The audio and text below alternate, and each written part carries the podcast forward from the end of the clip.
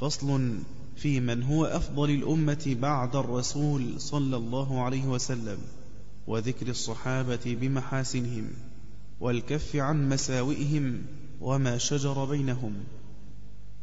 وبعده الخليفة الشفيق نعما نقيب الأمة الصديق. ذاك رفيق المصطفى في الغار شيخ المهاجرين والأنصار وهو الذي بنفسه تولى. جهاد من عن الهدى تولى. ثانية في الفضل بلا ارتياب. الصادع الناطق بالصواب.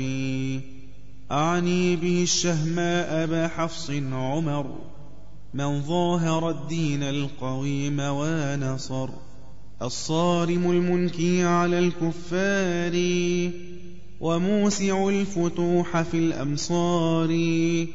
ثالثهم عثمان ذو النورين ذو الحلم والحيا بغير مين. بحر العلوم جامع القرآن منه استحت ملائك الرحمن باياع عنه سيد الأكوان بكفه في بيعة الرضوان. والرابع ابن عم خير الرسل أعني الإمام الحق ذا القدر العلي مبيد كل خارجي مارقي. وكل خب رافضي فاسق من كان للرسول في مكان هارون من موسى بلا نكران. لا في نبوة فقد قدمتما يكفي لمن من سوء ظن سالما.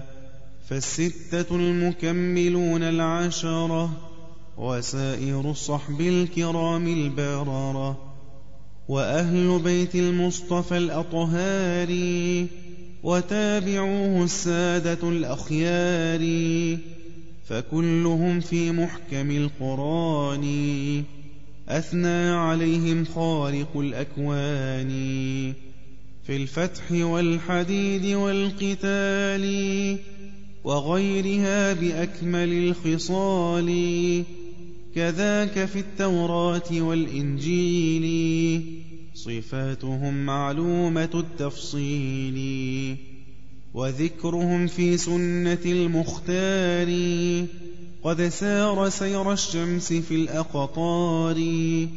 ثم السكوت واجب عما جرى. بينهم من فعل ما قد قدرا. فكلهم مجتهد مثاب وخطئهم يغفره الوهاب.